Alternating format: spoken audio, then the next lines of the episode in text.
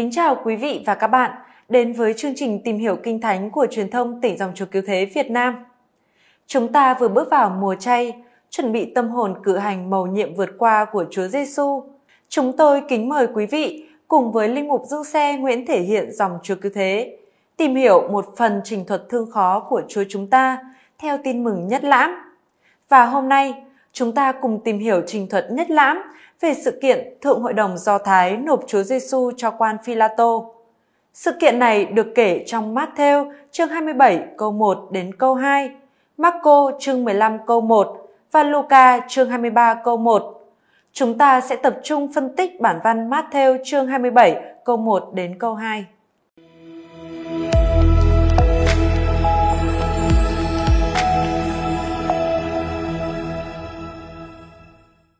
Thưa cha, Thánh Matthew kể rằng, trời vừa sáng, tất cả các thượng tế và kỳ mục trong dân cùng nhau bàn kế hại Đức Giêsu để xử tử người. Sau đó, họ cho trói người lại, giải đi và nộp cho tổng trấn Phi-la-tô. Nội dung chính mà tác giả Matthew muốn kể ở đây là gì thưa cha? Với hai cái câu văn ngắn ngủi này đó thì ờ, tác giả Tin mừng Matthew muốn nói với chúng ta về ờ, các nhân vật và các hành động làm nên cái sự kiện Ờ, thượng Hội đồng Do Thái ờ, nộp Đức Giêsu cho quan philato Các nhân vật tham gia sự kiện này ờ, thì được nêu khá là rõ ràng. Đó là tất cả các thượng tế và kỳ mục trong dân. Và hai cái hành động kỳ chính yếu được kể ở đây là, thứ nhất là việc quyết định giết Đức Giêsu, và thứ hai là việc ừ, nộp người cho quan philato Và hai cái hành động này thì tương xứng với cái lời loan báo trước kia của chính Chúa Giêsu ở trong à, Matthew chương 20 câu 18 đến 19. Chúa Giêsu đã nói là họ sẽ kết án xử tử người, à, sẽ nộp người cho dân ngoại, kết án xử tử và nộp người cho dân ngoại. Thưa cha, như vậy quyết định giết Chúa Giêsu và quyết định nộp người cho quan Phi-la-tô là quyết định của tất cả các thượng tế và kỳ mục phải không ạ? Ở Matthew chương 27 câu 1 mà chúng ta đang tìm hiểu đây á thì ờ, tác giả Matthew chỉ nói đến các thượng tế và các kỳ mục.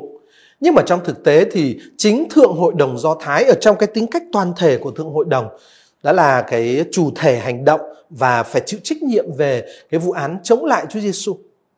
Ở Matthew chương 26 câu 59, cái chỗ ở cái tòa án của Do Thái đang họp để ờ, xét xử Chúa Giêsu đó thì tác giả Matthew nói là toàn thể thượng hội đồng bản văn Hy Lạp ghi là to synetrion holon tức là toàn thể thượng hội đồng ra tay hành xử ở trong à, vụ án của Chúa Giêsu. Thượng hội đồng Do Thái bao gồm những ai thưa cha? Thượng hội đồng Do Thái bao gồm uh, ba thành phần gồm các thượng tế, các kỳ mục và các kinh sư và ba cái nhóm này làm nên cái cơ quan quyền lực kể là tối thượng của dân Israel cả về phương diện ờ, tôn giáo lẫn về phương diện ờ, dân sự. Đáng chú ý là ở trong Matthew thì ờ, cái cơ quan quyền lực này hầu như chỉ được tác giả tin mừng Matthew nhắc đến ở trong cái trong cái liên hệ với cuộc thương khó của Chúa Giêsu thôi. Tất nhiên là không phải lúc nào tác giả cũng liệt kê đủ ba thành phần, nhưng mà dù sao cả ba nhóm đều được tác giả tin mừng Matthew nêu uh, nhắc đến ở trong những cái thời điểm mang tính cách quyết định nhất. À, tức là thứ nhất ở trong cái lời loan báo đầu tiên về số phận uh, của Đức Giêsu ở Matthew chương ờ, 16 câu 21. Và thứ hai ấy, là vào lúc bắt đầu vụ án chống lại Đức Giêsu. Và thứ ba là khi xảy ra cái ờ, cuộc cười nhạo Đức Giêsu trên thập giá, tức là ở cái đỉnh cao của chiến thắng của thượng hội đồng ở trong Matthew chương 27 câu 41 thì cả ba nhóm uh, làm nên thượng hội đồng được uh, tác giả nhắc đến ở trong cái thời điểm uh, trong những cái thời điểm mang tính quyết định như vậy.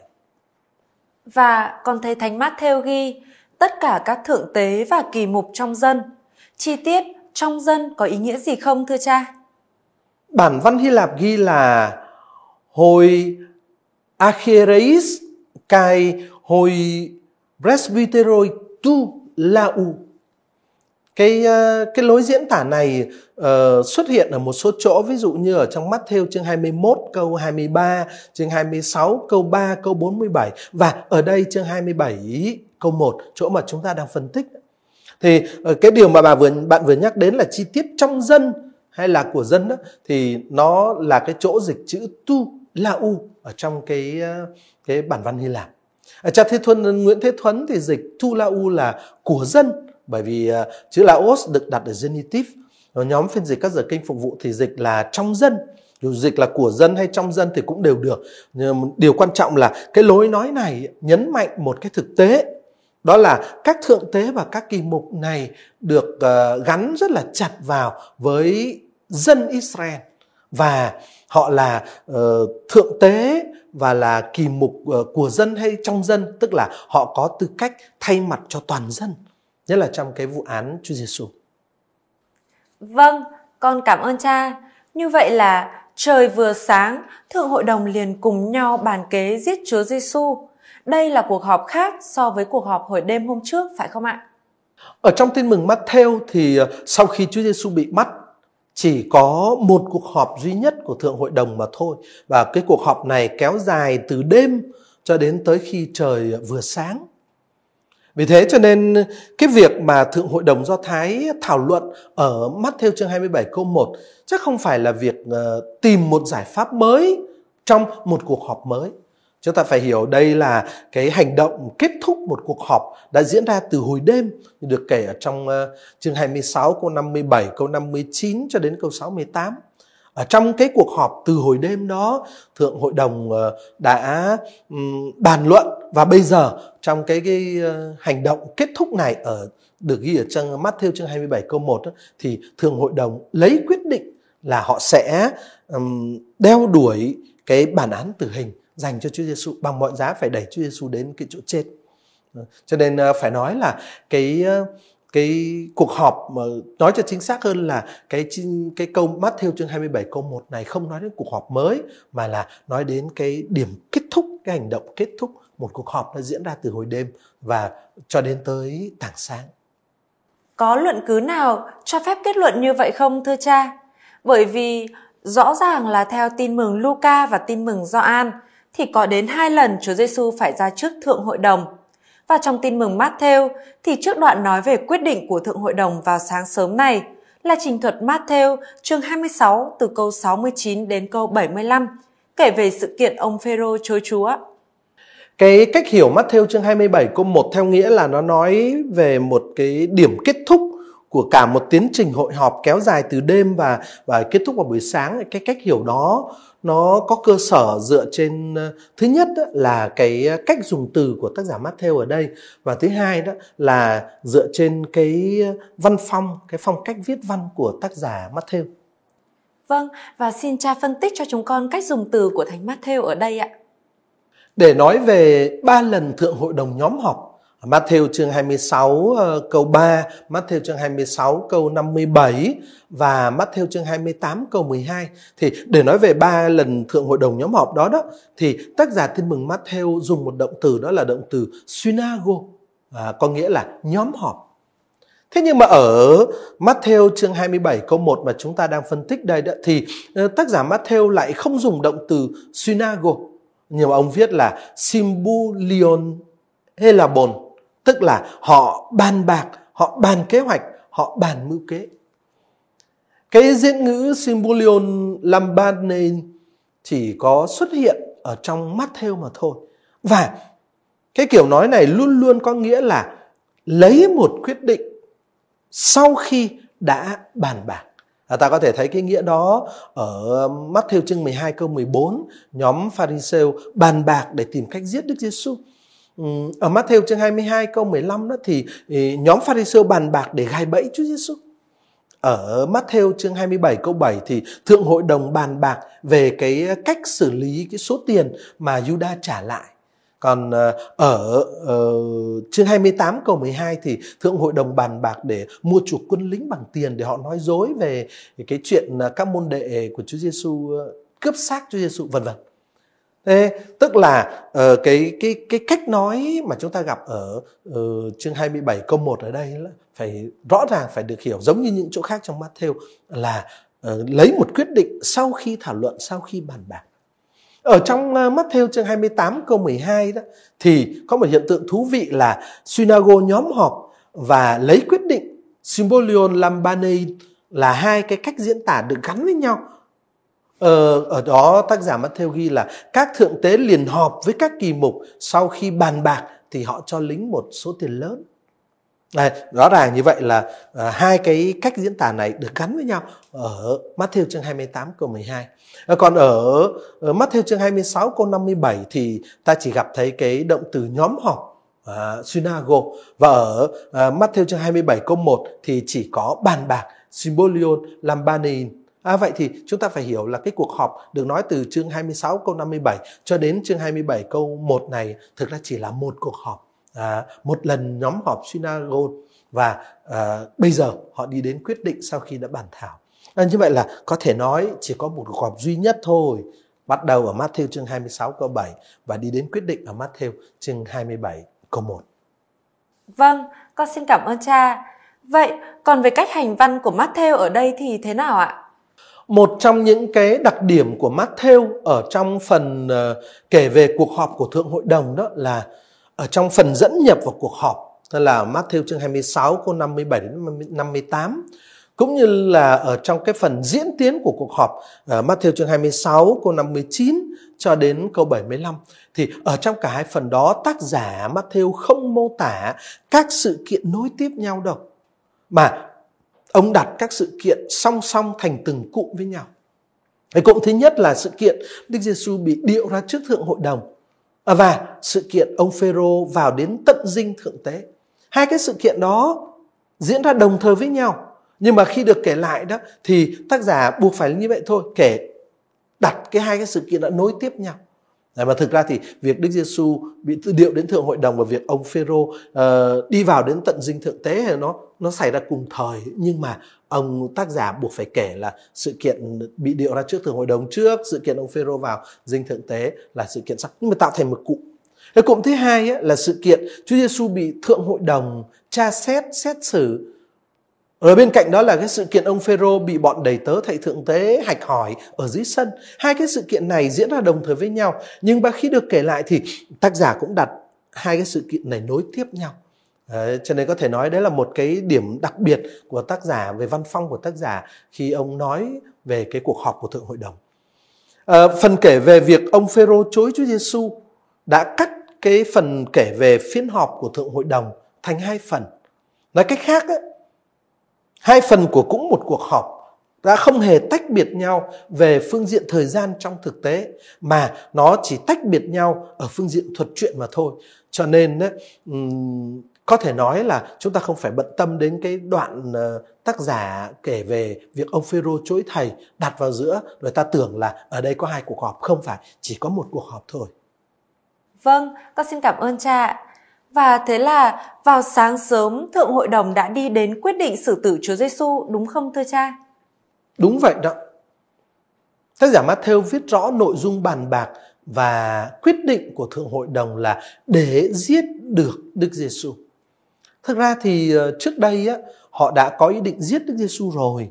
Như chúng ta thấy ờ, tác giả nói ở Matthew chương 12 câu 14 hay là chương 26 câu 59 À, cái chuyện mà uh, thượng hội đồng đi đến quyết định xử tử Chúa Giêsu là chuyện không có không có gì là là là mới mẻ. Họ đã có ý định giết từ trước rồi.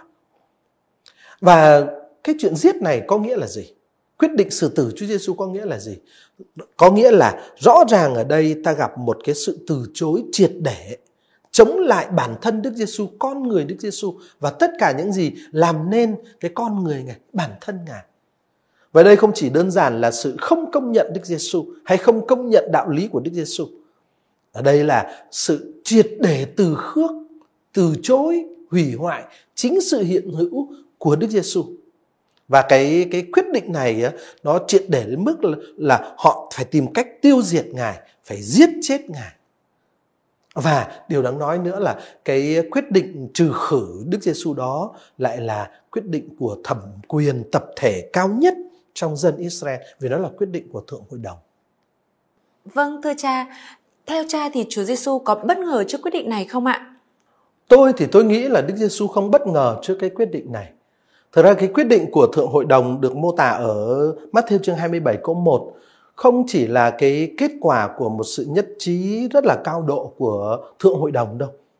Nó còn là cái sự thực hiện một điều mà chính Đức Giêsu đã loan báo, đã tiên báo trước đó. Ví dụ ở trong Matthew chương 20 câu 18 chẳng hạn. À, và như thế tức là uh, sâu bên dưới cái quyết định này đó thì uh, bên cạnh cái sự đồng ý của và cái cái chương trình của con người đó thì ở sâu bên dưới nó còn có một chuyện nữa đó là đây là cái chương trình của Thiên Chúa và hiểu theo cái nghĩa đó thì um, có lẽ Chúa Giêsu không hề bất ngờ với cái quyết định này của thượng hội đồng. Và rồi câu chuyện tiếp diễn như thế nào thưa cha? Sau khi kể về cái quyết định của thượng hội đồng xử tử Chúa Giêsu thì ờ, tác giả Tin mừng Matthew ghi tiếp ở Matthew chương 27 câu 2 là sau đó họ trói người lại, giải đi và nộp cho tổng trấn Phi-la-tô. Ở trong câu này á, tác giả nói đến ba hành động à, thượng hội đồng à, thực hiện để à, cái à, hiện thực hóa cái nghị quyết được nói ở câu 1. Họ làm ba hành động này, trói, giải đi và nộp. Tất nhiên ba hành động này thì khác nhau về tính chất và ý nghĩa, nhưng mà ba hành động này chung nhau ở hai điểm, ít là hai điểm này.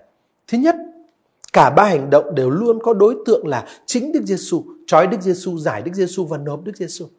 Và cái điểm chung thứ hai đó là cả ba hành động này luôn nhắm thực hiện một mục tiêu thôi và mục tiêu này đã được đề ra ở trong cái quyết định của thượng hội đồng đó là giết Đức Giêsu cho bằng được. À thì ở cái ờ, câu 2 này tác giả nói đến ba cái hành động như vậy, trói, giải đi và nộp. Thưa cha, tại sao họ trói Chúa Giêsu ạ? À, cái hành động trói và kết quả của hành động trói tức là Chúa Giêsu ở trong tình trạng bị trói đó, thì hành động này và kết quả của hành động này là một phần một phần ở trong cái cách thức mà thượng hội đồng trình bày Đức Giêsu trước mặt quan Phi La Tô. Cái tình trạng bị trói muốn diễn tả cái bản chất bạo lực và nguy hiểm của kẻ bị trói sở dĩ phải trói là bởi vì anh ta uh, là một kẻ bạo lực và rất là nguy hiểm nên cái thứ nhất là nó diễn tả có ý nói nhân vật này là một nhân vật bạo lực và nguy hiểm À, thứ hai nữa, cái cảnh trói đó nó diễn tả cái sự chế ngự trên kẻ ấy. Mặc dù anh ta nguy hiểm và bạo lực nhưng mà chúng tôi đã chế ngự được anh ta. Thế khi dẫn đến trước mặt ờ, quan Phi La Tô một người đàn ông đang bị trói gô lại như vậy thì thượng hội đồng ngầm nói với Phi La Tô, ngầm xác định và diễn tả với Phi La Tô về Chúa Giêsu như là một tên tội phạm đầy bạo lực là gây hấn nguy hiểm à, một tên tội phạm cần phải bị chế ngự bằng một cái sự can thiệp rất là mạnh mẽ và dứt khoát nữa. Nên ờ, cái hành động chói này là một hành động cố ý và rất có ý nghĩa. Nhưng đáng lưu ý là chỉ có ở Matthew chương 27 câu 2 và ở Matthew chương à xin lỗi, ở Marco chương 15 câu 1 thì ta thấy ta mới thấy tác giả các tác giả tin mừng đề cập đến cái cái khía cạnh này ờ, và nhấn mạnh rằng chính thượng hội đồng quyết định trói Đức Giêsu. Tức là chính thượng hội đồng muốn gán cho Đức Giêsu một cái nhãn hiệu của một tên tội phạm rất là hung dữ, rất là nguy hiểm và họ trình bày Chúa Giêsu trước mặt Phi-la-tô trong cái trong cái xác định cái định tính như thế. Hành động thứ hai của thượng hội đồng là điệu chúa đi. Hành động này có ý nghĩa gì đặc biệt không thưa cha? Cái hành động giải đi điệu đi lôi đi có hai chức năng. Chức năng thứ nhất đó là muốn cho thấy đức giêsu là một tên tội phạm bị điệu đi bị giải đi mà. Và chức năng thứ hai là tạm gọi là chức năng hoạt động tức là chuyển Đức Giêsu từ dinh Cai Pha sang dinh Phi-la-tô. Đó là cần thiết để câu chuyện có thể tiếp diễn tiếp. Matthew ở đây dùng cái động từ uh, apagein mà chúng ta dịch là dẫn đi là giải đi là diện điệu đi đó thì ở trong tin mừng Matthew để Matthew dùng cái động từ này để kể về ba cái ờ, cuộc di chuyển có cái ảnh hưởng mang tính quyết định ở trên số phận của Đức Giêsu. Ở chỗ thứ nhất tác giả dùng động từ này đó là ở Matthew chương 26 câu 57, quân giữ điệu Đức Giêsu đến thượng tế Cài Pha. Rồi thì chỗ thứ hai là ở Matthew chương 27 câu 2 mà chúng ta đang uh, uh, nghiên cứu ở đây đó thì thượng hội đồng điệu Đức Giêsu nộp cho tổng trấn Phi-la-tô. Và rồi sau này ở Matthew chương 27 câu 31 thì là quân lính của tổng trấn điệu Đức Giêsu đi đóng đinh thập tự. Cả ba cái cuộc di chuyển này là đều là những cuộc di chuyển có ảnh hưởng quyết định trên số phận của Đức Giêsu. Thế ở Matthew chương 26 câu 57 ờ, Đức Giêsu bị điệu đến Cai Pha tức là đến nhà lãnh đạo tôn giáo. À, còn ở đây Matthew chương 27 câu 2 thì Đức Giêsu bị điệu đến nhà lãnh đạo chính trị, điệu đến ờ, uh, Philato mà. Thế các nhà lãnh đạo tôn giáo và các nhà lãnh đạo chính trị đó là các nhân vật có quyền quyết định số phận của Đức Giêsu. Còn ở Matthew chương 27 câu 31 lần thứ ba tác giả dùng cái động từ điệu đi này đó, thì Đức Giêsu bị điệu đến nơi thi hành cái số phận mà người ta đã quyết định cho người, đó là án tử hình. Để cả ba lần như vậy đều là quan trọng. Điều đáng chú ý là, điều rất đáng chú ý là ờ, chỉ trong cuộc điệu đến Philato cái cuộc này là do thượng hội đồng thực hiện đó, thì Đức Giêsu mới phải bị ở trong tình trạng là bị trói lại còn quân lính dù là quân lính Do Thái trong cuộc chuyển Đức, điệu Đức Giêsu đến Dinh Cai Pha hay là quân lính Roma trong cuộc điệu Đức Giêsu đi ra pháp trường thì quân lính đã không trói Đức Giêsu lại khi điệu người đi khi giải người đi. Đấy cho nên có ba cuộc điệu Đức, Đức Giêsu đi, giải Đức Giêsu đi thì ha cả ba đều là quan trọng, có ảnh hưởng quyết định trên số phận của Đức Giêsu. Tuy nhiên chỉ có cuộc uh, điệu đi do thượng hội đồng thực hiện thì Đức ở trong cuộc điệu đi đó Chúa Giêsu mới bị trói lại. Vâng, và hành động thứ ba của thượng hội đồng là nộp Đức Giêsu cho quan Phi-la-tô. Còn thiết nghĩ chỉ cần viết là họ trói người lại và giải đến quan Phi-la-tô thì cũng đã rõ ràng và đầy đủ rồi. Vì thế, có lẽ Thánh Matthew muốn nhấn mạnh một điều gì đó nên mới thêm động từ nộp vào đây đúng không thưa cha? Cảm ơn bạn vì một quan sát phải nói là rất đắt. Đúng là động từ nộp ở trong bản văn Hy Lạp là paredokan. Động từ nộp được dùng ở đây có một cái giá trị rất là đặc biệt. Tác giả tin mừng Luca sẽ không dùng động từ này. Việc thêm cái động từ nộp này cho thấy cái cách đánh giá của tác giả Matthew đối với hành động của Thượng Hội đồng. Với động từ nộp này, tác giả có ý nói hành động của Thượng Hội đồng là một sự phản bội và rất là bất lương. Xin cha nói rõ hơn cho chúng con hiểu ý nghĩa này đi ạ. Ờ, động từ paradidomi đó thì tự nó chỉ có nghĩa rất là đơn giản đó là nộp là trao nộp là chuyển giao nhưng mà tùy cái ờ, tùy từng chỗ trong cái việc sử dụng cụ thể đó thì ờ, tùy vào những con người có liên hệ này rồi tùy vào cái hoàn cảnh được bao hàm trong đó mà cái động từ này có thể mang nghĩa là trao nộp một cách bất lương chuyển giao một cách ờ, nham hiểm ví dụ chúng ta có thể thấy nghĩa đó ở trong ờ, uh, Bắc Cô chương 3 câu 19 chương 13 câu 12 vân vân và vân vân thế cái số phận của Đức Giêsu thì được đánh dấu bằng một loạt những cuộc trao nộp bất lương và những cuộc chuyển giao nham hiểm như vậy. Ở trong à, Matthew chương 26 câu 48 chúng ta thấy Juda nộp Đức Giêsu với một cái hôn. À, đó là một cái cái cái cái chuyện nộp rất là nham hiểm, rất là bất lương. Ở Matthew chương 27 câu 2 chỗ chúng ta đang đọc đây thì chúng ta thấy thượng hội đồng nộp Đức Giêsu cho Phi-la-tô. Rồi ở chương 27 câu 26 ta sẽ thấy Phi-la-tô nộp Đức Giêsu cho quân lính đem đi đóng đinh. Ở trong lời tiên báo của Đức Giêsu ở Matthew chương 20 câu 19 thì uh, tác giả Matthew ghi thế này, họ sẽ nộp người cho dân ngoại. Lại cũng là động từ nộp. À, khi kể về cái sự thực hiện lời tiên báo đó thì ở Matthew chương 27 câu 2 này tác giả ghi thượng hội đồng nộp người cho Phila tô à, ờ, lời của Chúa Giêsu họ sẽ nộp người cho dân ngoại và đây là thượng hội đồng nộp cho Phila tô thượng hội đồng các bạn biết rồi đó thượng hội đồng là cái thẩm quyền tối thượng ở trong dân Israel.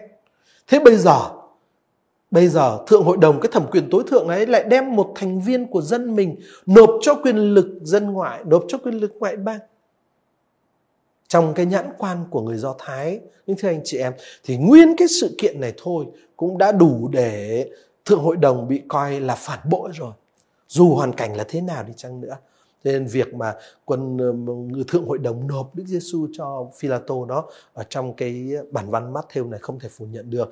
Nó mang cái hương vị, mang cái ý nghĩa là ờ, một sự phản bội. Như thế là kể từ lúc bị bắt cho đến bây giờ có hai lần Chúa Giêsu bị điệu đi, đúng không thưa cha? Đúng vậy đó. Lần thứ nhất được kể ở Matthew chương 26 câu 57, uh, quân giữ điệu Đức Giêsu đến thượng tế Cai Pha. Và lần thứ hai là ở chỗ Matthew chương 27 câu 2 mà chúng ta đang nghiên cứu ở đây. Thượng hội đồng nộp Đức Giêsu uh, ờ, cho Philato. Nhưng mà cái cách Matthew kể về hai lần điệu đi này đó thì không giống nhau. Ở Matthew chương 26 câu 57 ta không thấy nói đến chuyện trói, không thấy nói chuyện nộp. Cái nhóm người đến bắt Đức Giêsu chúng ta quen gọi là quân giữ đấy, chỉ đơn giản là họ thực hiện một cái mệnh lệnh của thượng hội đồng thôi. Cho nên việc họ điệu Đức Giêsu đến thượng thế Cai Pha, giải Đức Giêsu đến thượng thế Cai Pha chỉ là một cuộc giải đi đơn giản, một cuộc điệu đi đơn giản thôi. Đang khi ấy chính thượng hội đồng mới đeo đuổi cái mục tiêu phải xác định Đức Giêsu như là một tên tội phạm nguy hiểm cho nên họ trói người lại. Và chính thượng hội đồng mới bị tác giả tin mừng Matthew ghi nhận là một nhóm những kẻ phản bội cho nên ông nói họ nộp người cho dân ngoại.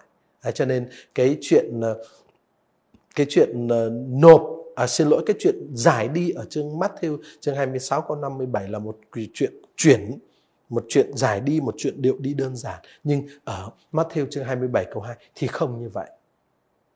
Vâng, con xin cảm ơn cha. Vậy thưa cha, sự kiện Chúa Giêsu bị giải đến Phi-la-tô có ý nghĩa như thế nào trong cuộc thương khó ạ? Cái sự kiện này cho thấy kế hoạch của Thượng Hội đồng là muốn nhất quyết bằng mọi giá loại trừ Đức Giêsu.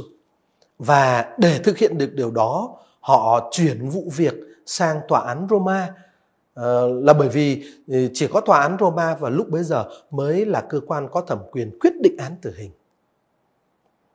Ờ, Matthew và Marco nói đến cái chi tiết thượng hội đồng giải Đức Giêsu sang Philato trong cái ờ, tình trạng ngài bị trói lại. Và cái chi tiết này cho chúng ta thấy trước cái ờ, cái âm mưu đen tối của thượng hội đồng trong cái cuộc thương lượng với ờ, quan tổng trấn Roma. Họ muốn ngay từ giây phút đầu tiên đã làm cho tổng trấn tin rằng Đức Giêsu là một tội phạm chính trị rất nguy hiểm, một người nổi loạn, một người đầy bạo lực. Uh, trong cái tư thế là họ phải trói Đức Giêsu lại đó thì ngay từ giây phút đầu tiên họ muốn uh, tổng trấn Phi-la-tô nghĩ như vậy, tin như vậy.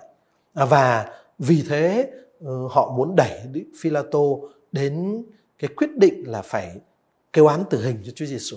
Ừ, tóm lại cái sự kiện Đức Giêsu bị giải đến dinh quan phi Philato uh, đánh dấu một cái bước quyết định ở trong cái vụ án của Chúa Giêsu dẫn Chúa Giêsu đến cái chết. Vâng, con xin được cảm ơn những phân tích rất chi tiết và ý nghĩa của cha ngày hôm nay ạ. Kính thưa quý vị và các bạn, lập tức ngay sau khi Thượng Hội đồng Do Thái quyết định giết Chúa Giêsu và quyết định nộp ngài cho Philato để ngài phải bị xử tử, thì xảy đến một sự kiện Judas Iscariot, kẻ bán Chúa Giêsu đã lên tiếng phản đối bản án tử hình đó. Chúng tôi kính mời quý vị và các bạn cùng tìm hiểu trình thuật của Thánh Matthew về sự kiện đặc biệt đó trong chương trình tìm hiểu Kinh Thánh kỳ tới. Chúng tôi hy vọng những phân tích chi tiết các bản văn tin mừng sẽ giúp chúng ta hiểu biết thấu đáo hơn và suy nghĩ sốt sáng hơn về ý nghĩa của mầu nhiệm thương khó của Chúa chúng ta. Xin kính chào quý vị và các bạn trong Chúa Kitô, đấng cứu độ chúng ta.